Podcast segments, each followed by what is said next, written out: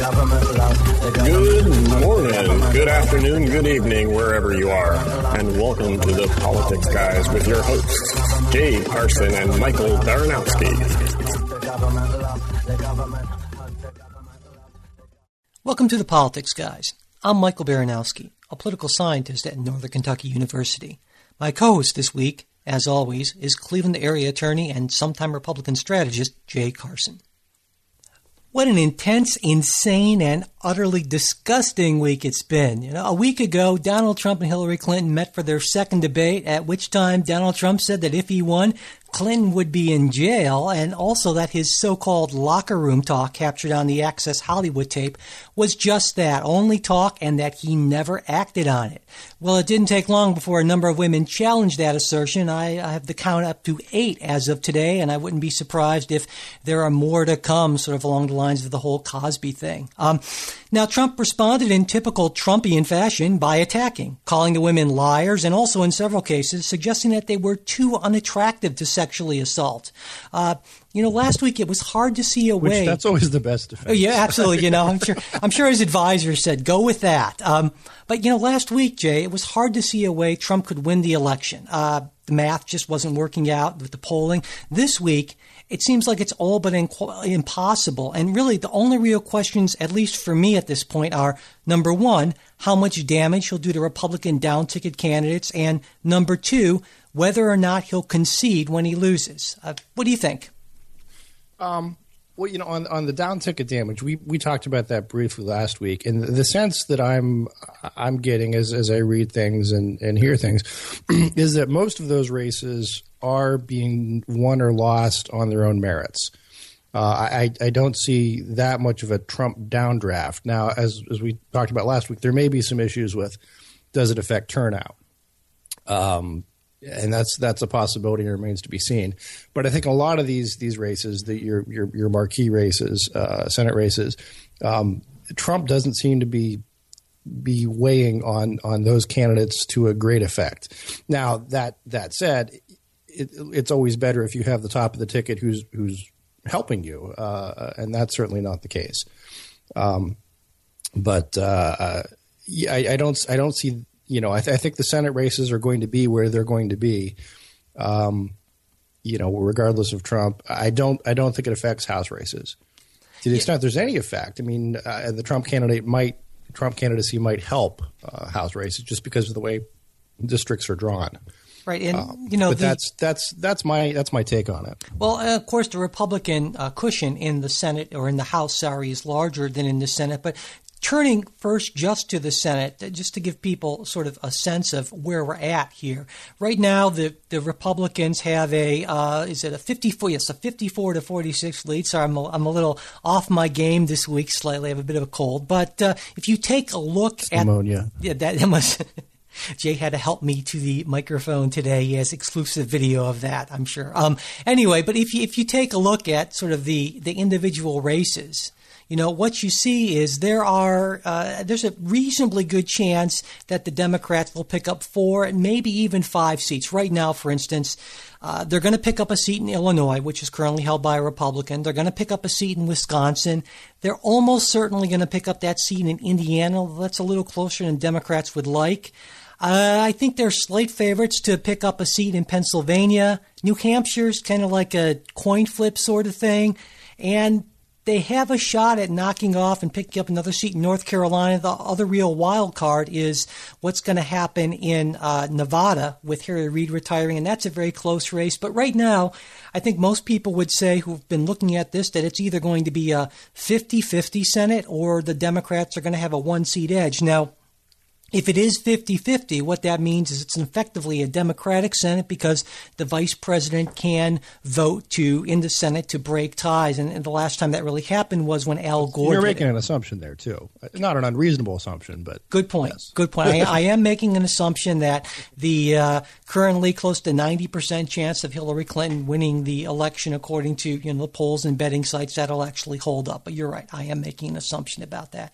Now, I think, you know, you mentioned that the, the House, you know, most of those races, that there's not really a whole lot going on there. And I think there's a good reason for that, where we're seeing more in the Senate.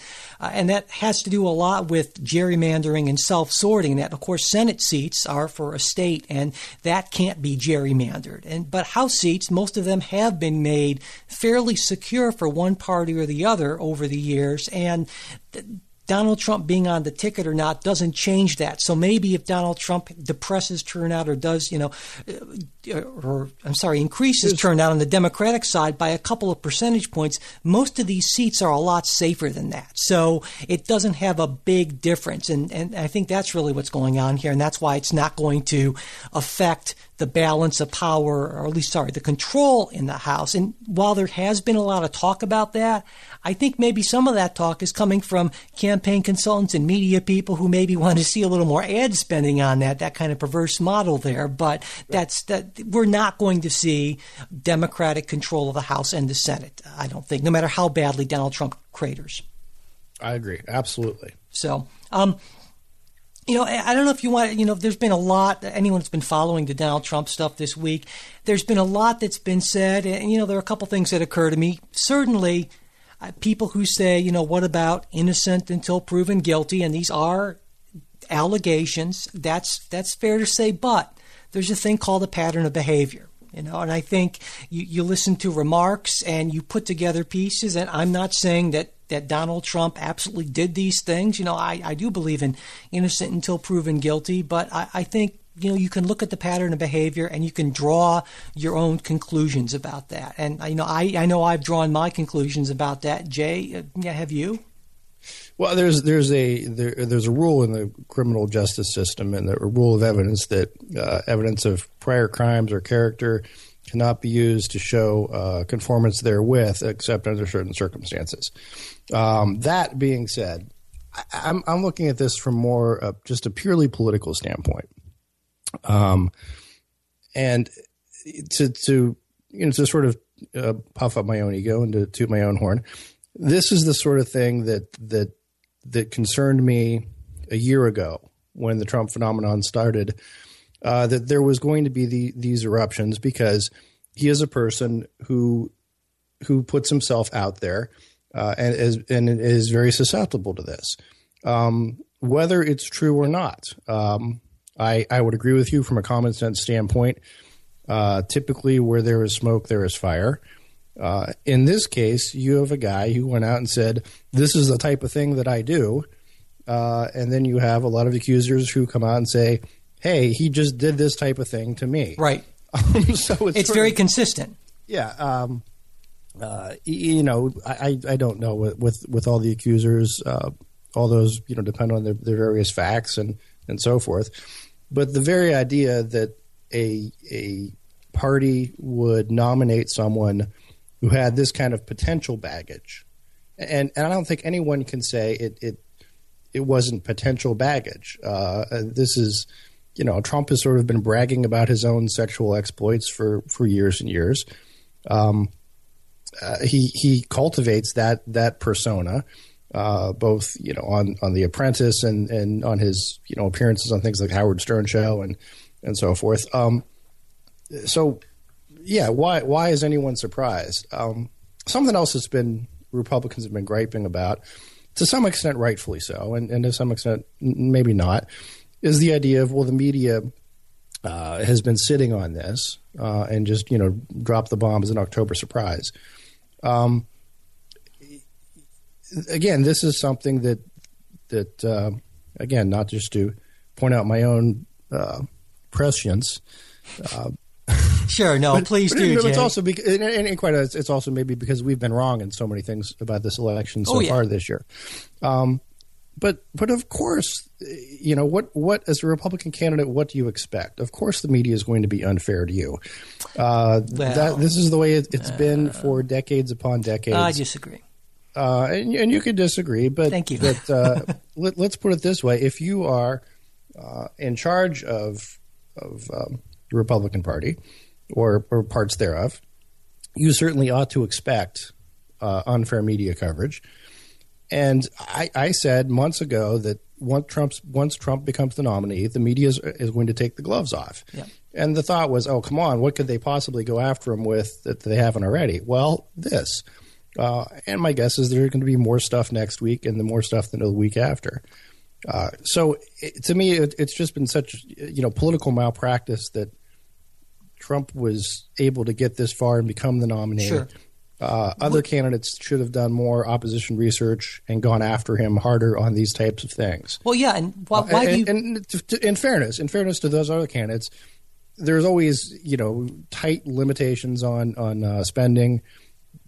Um, there's all, there was also there was also sort of a weird game theory I think going on of um, look say you're the guy who spends the money gets the dirt attacks Trump does that really benefit you or does that benefit one of the other 15 16 Republican candidates uh, there were all those kind of calculations Right. So, in other words, it's kind of a well. I'm I'm willing to I'm willing to roll the dice and maybe allow this this reprehensible human being to be our party's nominee and do uh, uh, uncalculable damage to the party for years to come on the off chance that I might actually be able to be president. Right. Well, Okay, well, you there know, was, there was the there was the conventional wisdom too that that Trump was just going to implode and sort Sure. of you know collapse under his own weight. And everyone really wanted to believe that. No, and I think I think but- that's fair. You know, So so I think you know that's to, to all the the the uh, conservatives who are griping the media is unfair and it's a conspiracy against Trump. Well, of course the media is unfair, uh, and I think they always have been and they always will be. And that's the reason we need to nominate candidates who do not have these either either have these type of problems or by their conduct and past actions have made themselves very susceptible uh, to being accused of this kind of conduct. I mean, I, I, I totally agree, and it's just one more example of the, the Trump campaign being unprofessional and unprepared. And, and you know, it, there was a story this week, or yeah, in the last week, that essentially Donald Trump would not let his people do uh, his re- research on his own past to prepare Right. for these sort of things, which is which is hardly surprising. But you know, it, to me, it, it uh, well. Let me pull back and say the one issue I wanted to make sure that we talked about that we haven't to this point is these accusers. And you know, you mentioned, well, of course, the media is going to be unfair. I see this a little differently. I see it as, well, it just would naturally happen this way. And Donald Trump was asked point blank, "Have you ever done this?" And he said point blank, "No," at the second debate. And then a lot of women who he had done this to, it, it, my belief, thought, "Oh my God, he's totally he's totally lying about this, and I can't just be silent here and let him lie to tens of millions of people about this when he did this to me." And so these women spoke out, and of course, the media was more than happy to publicize that story. They would have been happy whether it would have been a Republican or a Democrat or anyone. You go back to Gary Hart and that sort Oh, of thing. no, I, I so think that's right. I, th- I think the when I when I'm talking about the media conspiracy, I'm I'm talking about the idea that uh, did NBC have this information uh, for some time and waited until uh, October, the the uh, you know weekend before the, the second debate to to drop that bomb. Uh, the timing, rather, uh, the the accusers coming forward. Again, I don't think that's a media thing. I think the media is being correct in, in covering them as they come forward. Um, but, yeah, I see uh, what you're saying. To me, yeah, I'm just trying to, to clarify. Yeah, I'm, Yeah. Not, I'm not saying that these accusers are some sort of a media creation. Um, I'm saying that the, the timing was was likely geared to inflict maximum damage on Trump, uh, and that that shouldn't be surprising. Um, Sure, it's what all campaigns do. What all Yeah. professional campaigns do, at least. Of course, you're going to try to release stuff and, and work to and work to get stuff out. But I just don't think there's this open collusion with the media that a lot of people seem to believe there is. I, I just think that as Well, you know, and, and this, this is a little off topic, but consider the. Well, we'll talk about this later. I mean, the, the Donna Brazile uh, Sure, and we'll get to that, CNN, and absolutely. here's the questions in advance. I mean, that's that's sort of uh, a little bit open collusion. But but go ahead, back to the the Trump. But you know, the other thing, the other point of it, I, the other part of it, sorry, I wanted to get to is, you know, the, the the Trump claim, and this is a claim a lot of people make as well. If you were abused uh, by anyone, why didn't you speak out? You know this this idea, and I think that, you know you can see why Uh, these Yeah. people have gotten, especially when it's a rich and powerful person. th- These people's lives, you know, can be can be ruined or made a living hell, and of course they don't want to they don't want to speak out. I mean, and so this this willful misunderstanding and and, and shaming these women and, and vilifying them, I think is I think is just one more utterly reprehensible thing that this utterly reprehensible man has done. Yeah. Yeah. All right. Um, anything else on, on the week in Trump that you wanted to that you wanted to add, uh, Jay, before we move on? Well, the, the discussion of will he concede or will, would he Oh yeah, that's concede. right. Thank you.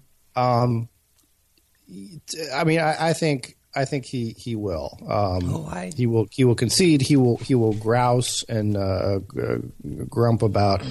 Uh, you know, it was wasn't fair, and this wasn't fair, and and you know, it's it's one of those things. If it's a close election, uh, sometimes those those kind of complaints can carry a little more weight than than if not. I mean, it's sort of like if you lose the game, you know, forty three to three, and you, you can't say, well, look, there are some bad calls in there. Um, you know, I mean, you, um, if it's if it's you, you you lose by a field goal, well, all right, maybe the calls had had some effect, but I think that's a very rational analysis of it, and that's why I disagree with it because I think that Donald Trump has a again we're talking about a pattern of behavior of uh, almost never admitting a loss in a big fight and, and calling it a fair fight, and so I think what he's going to do is he will not concede. He will say that we lost a rigged election, and he's going to use that to build up his brand in some other way, and maybe it's going to be that Trump News Network or something like that. But I cannot. I just I, I'm I'm a fairly imaginative guy, but I cannot imagine on the day after on that Wednesday after election day, Donald Trump saying, "Well, we gave it our all." But in the end, more people voted for Hillary Clinton. I, I, I just, I hope you're right, Jay. I really hope you're right oh, because Oh, I think like, yeah, he'll don't. I'm not. I'm not saying he's going to concede and say, yeah, I lost fair and square. No, of course he's not going to say that. But he's not going to say, I challenge the, the validity of this election. I, I'm I'm still I'm really the president. sure, at least I'm- not know, legally. I'm- Yeah, right. you know, I no, didn't lose. Uh, that sort of thing. Uh, the Hillary Clinton presidency is illegitimate. He'll he'll say things like, uh, "Yeah, there were there was cheating that went on, and and there was um, it was sort of like the, the scene from Citizen Kane. You know, the the two headlines of um, uh, you know voters voters elect Kane, and Right. then they pull up the next one. You know, fraud at the polls. right, right. Um, it, it's going to be, uh, you know, he'll, he he will grouch and so forth. But I don't think it's this sort of threat to the republic that some have, have made it out to be. Um, uh, again, there's there's there's danger, and we'll talk about this later. That, you know, what does it do to the Republican Party? Um, but I, I, I think you know the government will go on, and and uh, uh, we'll have a president sworn in, and uh, there's not going to be a constitutional crisis over this. Right, I, I agree with you there. I think, uh, as you said, we'll, we'll talk about this a little la- later. There was a great listener mail question on this, but uh, but I think it could uh, cause some real problems for the Republican Party going forward. All right, well, you know, a horrifically bad week for Donald Trump was, of course, a very good thing for Hillary Clinton. And in a non bizarro universe where a major party didn't nominate a sexual predator for president, I think the big news this week would have been the WikiLeaks release of emails allegedly hacked from Clinton campaign chair John Podesta's email account. And many people on the right have called it a bombshell or a smoking gun and so forth, but honestly, I don't see it. Almost none of the emails were from Hillary Clinton herself, and what was released, in in my view, was was really pretty tame stuff. Uh, Jay, what do you think? Oh, I, I think in a in a non bizarre world, this would be really significant and really damaging. Um, but but we are in a bizarre world. Uh, things like I mentioned of of Donna Brazile uh, essentially coordinating with CNN, uh, giving Hillary the the advanced uh, look at the questions she's going to, to deal with, and then and then having Hillary say on the on the air, "Wow, that's a really tough question," and and you know thinking and pondering and and so forth. Uh, that sort of thing uh, should have been in in a regular world something that the opponents could have pounced on and really uh, beaten up on her with. And again, also you say, look, there's only a couple of emails here. Well, look, this is one of you know a couple of the the 33,000 that have, have gone missing and so forth. So uh, it should have been a bad week uh, for Clinton, but all things are relative, and um, uh, you know Trump is. It, it's sort of always you know you don't have to outrun the bear, you just have to outrun the other Yeah. other camper. Um, and Right. That's that's what she's doing. So Well, and, and again, we should point out that, of course, these are these are accusations, and but the point is, is it looks bad, whether or not you know what exactly happened or not. Uh, but uh, like you said, it's it's uh, just outrunning the other camper and not outrunning the bear, and pretty clearly the bear is getting Donald Trump on this. You know, one thing I did really want to mention about uh, the, from these hacked emails. Uh, one thing that Hillary Clinton allegedly said in one of these Wall Street speeches, I believe, uh, where she said, I mean, politics is like sausage being made. It's unsavory and it's always been that way, but we usually end up where we need to be. But if everyone's watching, you know, all the backroom discussions and deals, then people get a little nervous to say the least. So you need both a public and a private position. Now, when she was asked about this at the second debate, she gave an awful answer tried to make it an Abraham Lincoln thing and so forth. That's, you know, generally speaking, it's not a good idea. Even she didn't actually compare herself to Abraham Lincoln as Donald Trump suggested, but still, not not a good. There maybe wasn't a good answer for this, but here's the thing. I think she's absolutely right. In fact, I know she's absolutely right, and I'm positive that you know Donald Trump's response, "Well, honest Abe never lied." Really? Now, either he is completely naive and believes that, or he expects that the voters are so naive they believe that, and maybe they do. I don't know, but.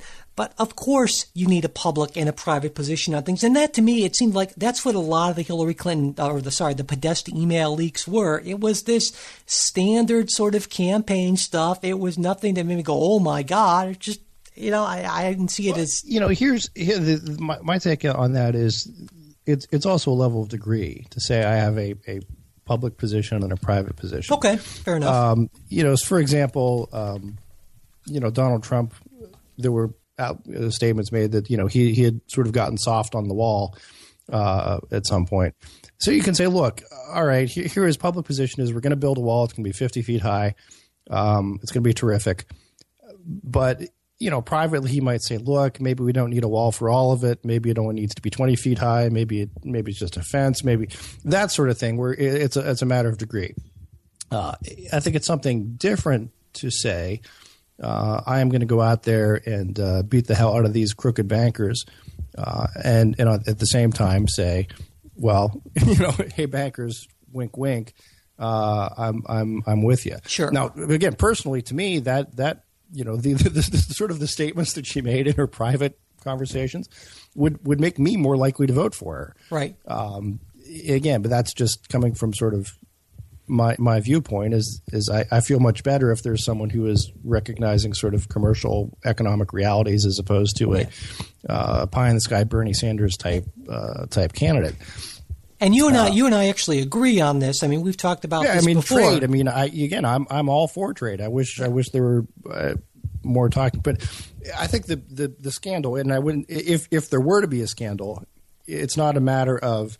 Uh, of of degree, it's a matter of her saying, "I'm you know I'm going to fight the TPP and it, it's horrible," and and then behind closed doors, uh, and in, in even public things, saying this is the greatest thing since sliced bread. Yeah, that's it's it's that difference um, that that drives the this this attack. And and again, in a normal presidential year, um, with with a normal regular candidates, this this would be something that would sure. be significant. I'm not Which saying is, smoking gun, yeah. destruction, yada yada yada, but but it'd be an issue. I just, I just, I just picture John Kasich, you know, in the state, uh, just in the state house, just gnashing his teeth, saying, "Oh my God, what I could do with this!" You know, punching the walls. oh yeah, you know, I, I, would imagine he he probably needs to get Valium delivered by the truckload at this point because oh, what what what could have been? I'm sure he's thinking, but uh, but yeah, you know, one more thing that I want to throw in, and we're going a little long on this, but the the um, uh, the jailing Clinton idea.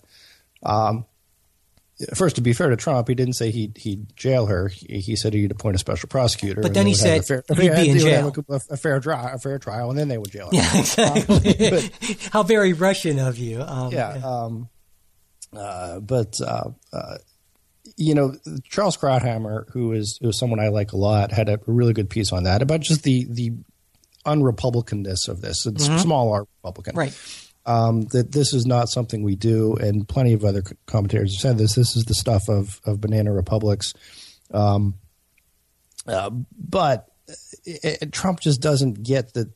That's that's how that that comes off. And that's not to say this isn't again a, a really peculiar election where there would be credible reasons why the other candidate Sure. should be uh, prosecuted, and the FBI laid those out.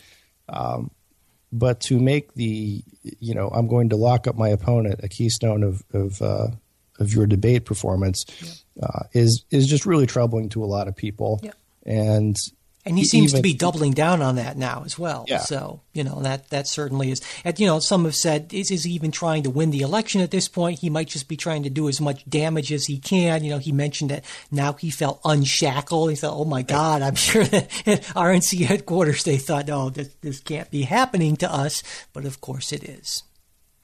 All right. Uh, before we move on, we'd like to thank a new supporter from this week. Actually, it's a new supporter from a couple of weeks ago, Alex, one of our awesome monthly contributing supporters from Midvale, Utah. Alex writes, I've been hooked on your show for about three months now, and I've recently set up a recurring payment. Keep up the good work. Um, Thank you, Alex. And due to an error on my part last week, I did not mention uh, Alex. Who, uh, you know, I really appreciate that. And that, I mean, appreciate not mentioning it. Okay, uh, I am sick, but uh, I am sorry about that. And I promise you, Alex, that it has nothing to do with your support of the Dallas Cowboys, who I, I know you honestly, if wrongly, believe to be wholly superior in every way to my Pittsburgh Steelers. So, um, Alex, thank you very much. We really appreciate it. If you're interested in supporting the show financially, you can do what Alex did. Go to politicsguys.com and click on either the PayPal donation or the Patreon donation links we've got there. We would really appreciate it. And we've also got some special rewards for our listeners and supporters, which you can check out by clicking on the listener rewards link on our site. Okay, um, you know, Jay, at this point, even in a normal presidential race, which this most decidedly is not, campaign news tends to suck up all of the oxygen, which means that almost everything not about the campaign is an under the radar story. You know, for instance, most people probably didn't hear this week that the U.S. Court of Appeals for the D.C. Circuit declared unconstitutional part of the structure of the Consumer Financial Protection Board, which was created as part of that 2010 Dodd Frank financial reform bill. Back in those great days where the Democrats had a majority in the House and a filibuster proof majority in the Senate. It was a glorious but all too brief time. Um, anyway, I, I'm reminiscing here. And there's and there's iron, but there's a touch of irony as you you'll continue the story Yeah. about about that they had control yet. Yet? Well, I mean the the the, the DC uh, the.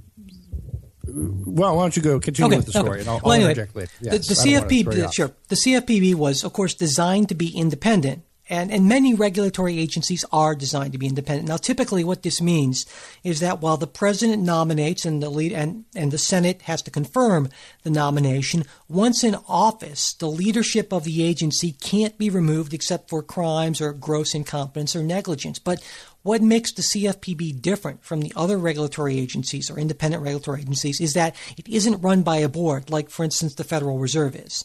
Instead, there's a single director, and that, to the DC Circuit, was the problem. Uh, the court ruled that having only one director who can't be fired was going too far, and that it in effect constitutes a violation of the Constitution's separation of power doctrines. Um, there's a great quote from the decision. Uh, Other than the president, the director of the CFPB is the single most powerful official in the entire United States government, at least when measured in terms of unilateral power and that the, they also mentioned that the CFPB lacks the critical internal check on arbitrary decision making and poses a far greater threat to individual liberty. So I, I, that that's essentially the reasoning. Jay, what do you think about that?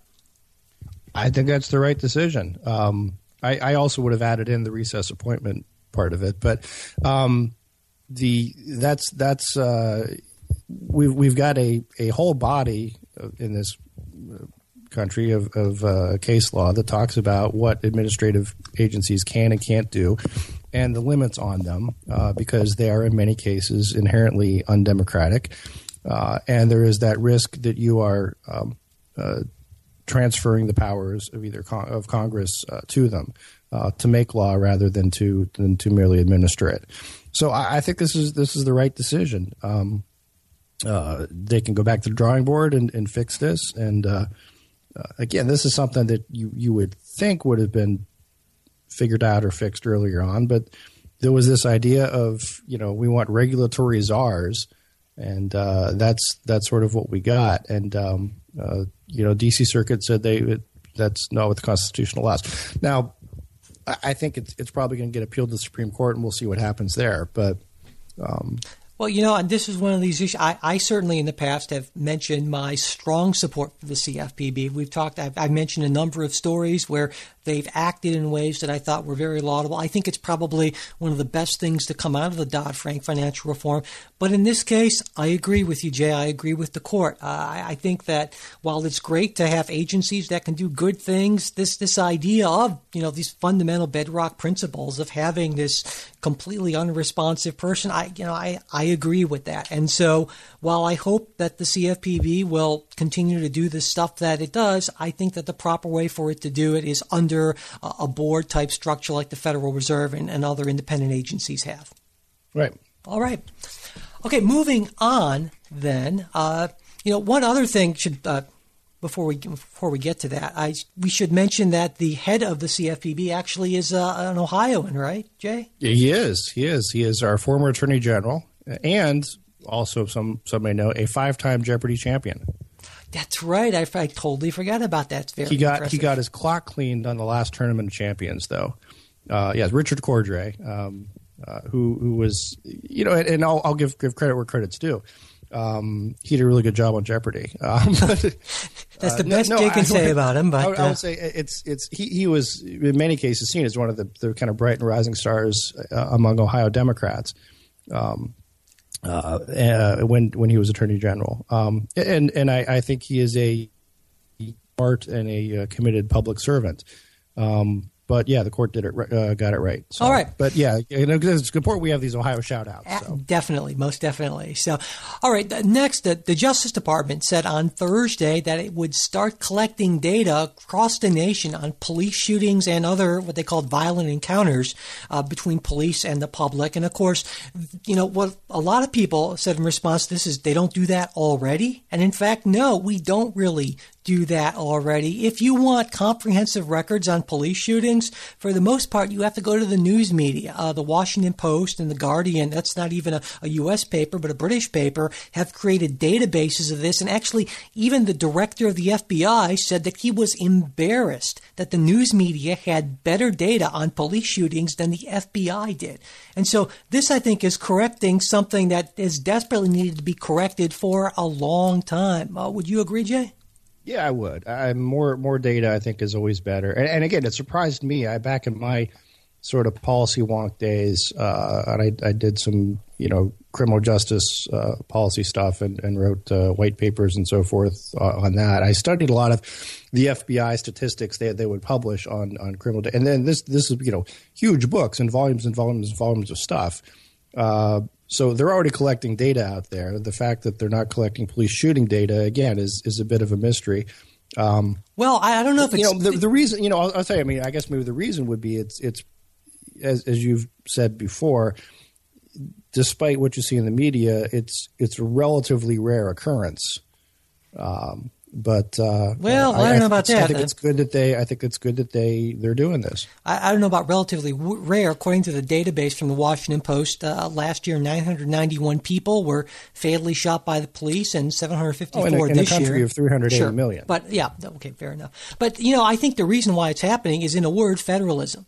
Unlike a lot of other countries, you know the the states are, are at least semi sovereign entities in certain areas and so the federal government is limited in how it can compel them to do that sort of thing. And most oh, of this data this, is don't make this into an anti-federalist no i'm not i'm saying i'm not saying it's anti-federalist. I'm just saying it's you're, say, you're saying yeah, you're, you're, arguing the anti-federalist side if we're talking about actual anti-federalists. But yeah I'm just saying that the no, reason why is that in, in, a lot of other countries that have a, a, central government that can just impose this, they could just say, you will give us these statistics. But right. because, especially in, in these sort of police and, and, internal matters, that states, are, our system was set up where that they have their own sovereignty in these things, essentially, that uh, in, in many cases, the federal government can just ask nicely now they can yeah. impose for, some carrots my, my and sticks. for years and, and, years and years, though they've been collecting these reams of data that it hasn't been a an issue of the states either saying you can't have this or we won't give this to you or you don't have the power to get it. Yeah.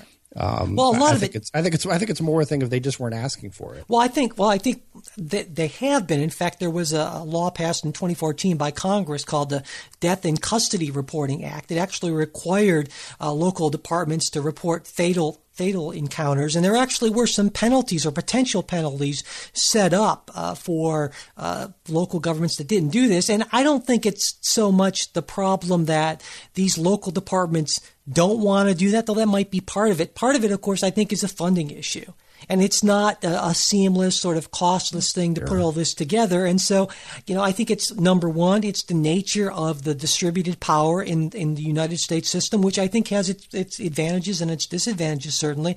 And number two, it's just a matter of resources. And so, I think that if we uh, put more resources toward this sort of thing, you know, that would that would certainly be uh, one one way in doing that. And it looks like that we're kind of moving in that direction. I think that's a very healthy thing, especially given what. Uh, major issue police shootings of civilians have been in, in the last few years. Yeah, it's good they're collecting the data. Um, I'll disagree with you on the rest of the. Uh, uh, we need more more money or more federal uh, federal regulation in this area. But okay. no, more data is better. Okay, fair enough. Fair enough. All right. Well, then it is actually time for listener mail. We've got a bunch of listener mail this All week. Right. Um, first is Julia from Hamburg, Germany. Julia writes, Say Michael and Jay, 10 years ago, I spent a high school exchange year in Oregon, so I really care about your country's fate. I have relatives and friends all over the U.S., some super conservatives, some true liberals, some libertarians, and some people who don't care about politics. I like every one of them, but they would probably not like to know one another, so I'm really enjoying your show. You're not talking past each other, but with each other, and you're making a lot of sense out of a lot of nonsense to foreigners like me. I'm very much a European liberal, so I'm especially glad to hear Jay's point of view because I often don't even understand where American conservatives are coming from. So thanks. Oh well, thank you, Julia. There you go. You are doing a service, Jay, internationally. I am. It's a it's a it's a wonderful thing. I'm bringing understanding to the world, Mike. It, it, the... That's very impressive, Jay. But thank you, thank you very much for Julia, Jay, Julia. We appreciate that. All right, next, Rob from Dublin, Ireland. I only recently discovered your podcast, but I've quickly begun to appreciate your insight, debate, and commentary on political issues, especially now in the run up to the U.S. presidential election in November. I have a question I'd like to ask. Do you think current U.S. presidential election polling numbers are being affected by a new incarnation of the Bradley effect? Specifically, do you think that Trump's rhetoric and his widespread condemnation uh, is resulting in polling subjects falsely responding to polling questions saying they'll vote for Hillary? Uh, if so, could you gaze into your magic ball and predict how much current polls could be off by, or could you predict any states which are now ostensibly blue but could, once any Bradley effect is taken into account, be red on election day? That was a great question, and that's I, a really good question. Yes, I think to understand sort of where Rob's coming from on this, first we need to you need to understand what the Bradley effect is. Basically, the Bradley effect is when polling overestimates the performance of uh, a minority candidate, and in this case, it relates to a guy named Tom Bradley, who was in fact a minority candidate. Uh, he ran for governor of California, and uh, it looked like that the polling actually overestimated how well he would would do, and the idea is that people uh, would say they would vote for him but really wouldn't because they didn't want to admit that they were racist, basically. So that's the Bradley effect, and how that could. Uh, uh, well, I didn't want to be perceived as racist. Right, exactly. Didn't want to be perceived as racist. And so the thinking here is that maybe it, there's a reverse Bradley effect going on where people don't want to admit that they will in fact be voting for Donald Trump because they you know, feel that telling that to a pollster would, would make them seem like a racist essentially. So a reverse uh, Bradley effect. In the UK, there's a similar thing called the shy Tory effect. Again, the idea that people didn't want to admit that they would they would be voting for the Tories because they don't want to be seen as, as, as awful and so forth like that. That kind of thing. Basically, that might be a little unfair, but you get the idea. So, what do you think, Jay? Is there? Uh... I, I think I think there there is I, I, I, would say typically Republican and conservative candidates, in my experience, and this is based on campaign work and sort of seeing outside polls and seeing inside polls, uh, tend to um, underpoll.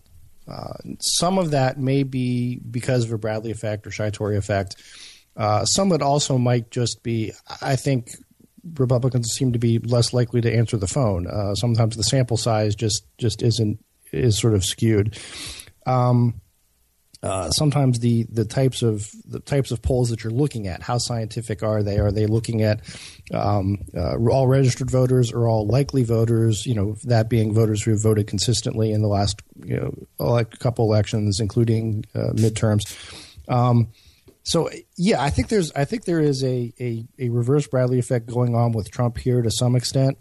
Um, but I, I don't think it's big enough that it's going to make a difference in any any given state. Not not anymore, certainly. And yeah, uh, it, when, when, it comes to the actual Bradley effect, uh, there's been some research on this suggesting that it was probably more of a thing in the 80s and 90s, but more recent research has found that it seems to be have less of an impact. And so, bottom line is, Donald Trump is behind so much in so many states that even if there is a, a modest reverse Bradley effect, which which is certainly possible. It's not going to be nearly enough to make any real difference in the end. I, I would say I would estimate that. Again, this is based on you know, again, just numbers I've seen and, and a weird anecdotal and just sort of gut sort of thing. So this is this is not scientific at all.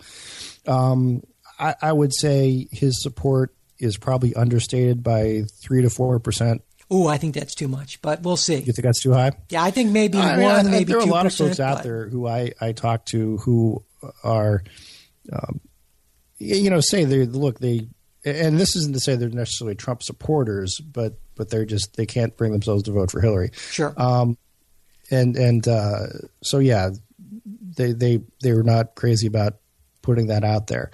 Um, so I, I, think I think it's a real thing. Uh, I think in a close election it would make a difference, but I don't think it's going to make a difference here.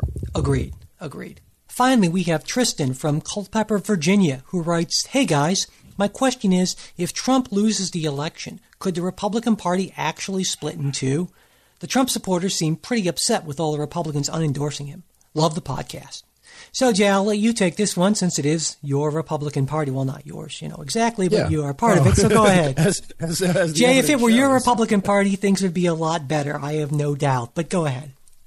Uh, no, Tristan, that's a, that's a good question. My, my sense is would you see it split? I don't think you'd see a split, but I think you, you might see a migration out.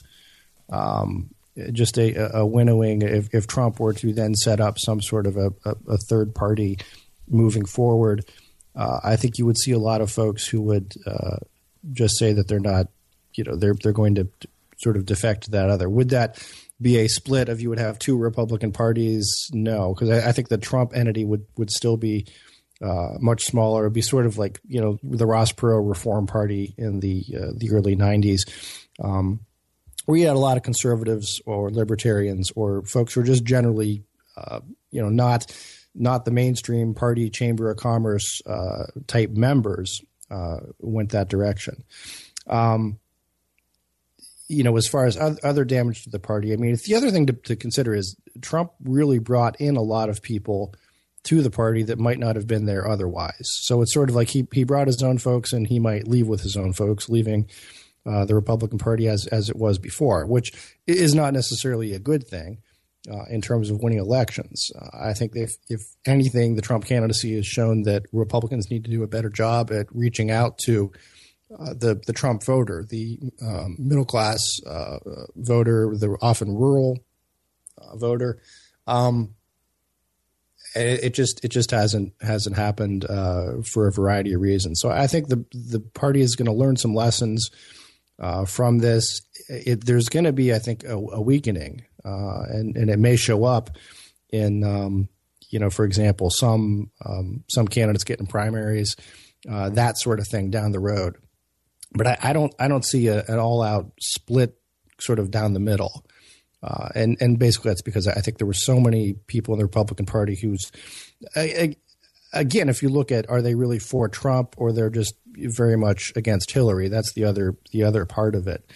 Um, uh, I, I, don't know that there's that much loyalty to Trump or his idea. It's just that the, the alternative is is so much worse that they're willing to support them. So, well, you know, I think there is a core group of, of actually millions of Americans who do have a very real loyalty to Donald Trump, and I think the possibility for a split exists if if Donald Trump would really be interested in forming a third party, like a Teddy Roosevelt. But God, I hate to use the two of those people uh, in the same sentence, but like a you know a split, like a bull moose type of thing. I think that that's possible, but I think that's absolutely nothing that Donald Trump's interested in doing. I mean, that would take the sort of kind of grinding organizational effort, and it would be four years before another presidential election. And I don't think that's the sort of thing that Donald Trump does very well, or you know, is is at all interested in doing.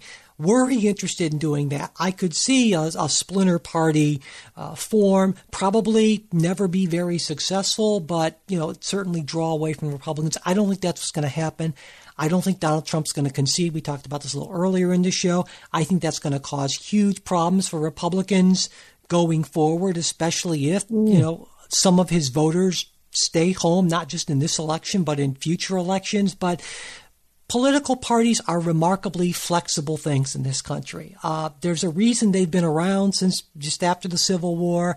I think that the, the Republican Party will be battered and bruised from this, certainly, but I believe they'll survive. Yeah, I, I think so. Well, the other thing there's there's also uh, there was a when when you look back at you know the Ross Perot phenomenon. Um, it, initially in in that uh, 92 election he got close to 20% of the vote. Uh, in in later years it, it just kept fading and, and faded at a, at a, quick quick pace.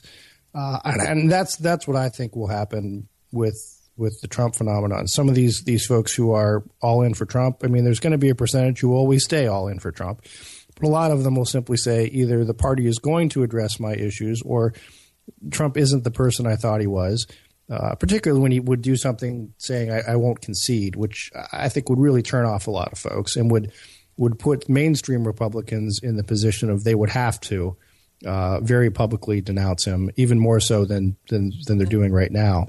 Well, you know, um, you, you, and Trump Trump is also doing some strange things. There was a story where Trump has has uh, cut his ties with the Ohio Republican Party um, which, which out again, of peak as, as he does so many things. Yeah, yeah. Uh, candidate to be doing this, um, but uh, I I think you have you have more faith in the, the good sense and decency of the average Republican voter than I do, and maybe that, that's a good thing. I do because I, right. I, I, know them. I think. Well, I, yeah. I, I, hope you're right.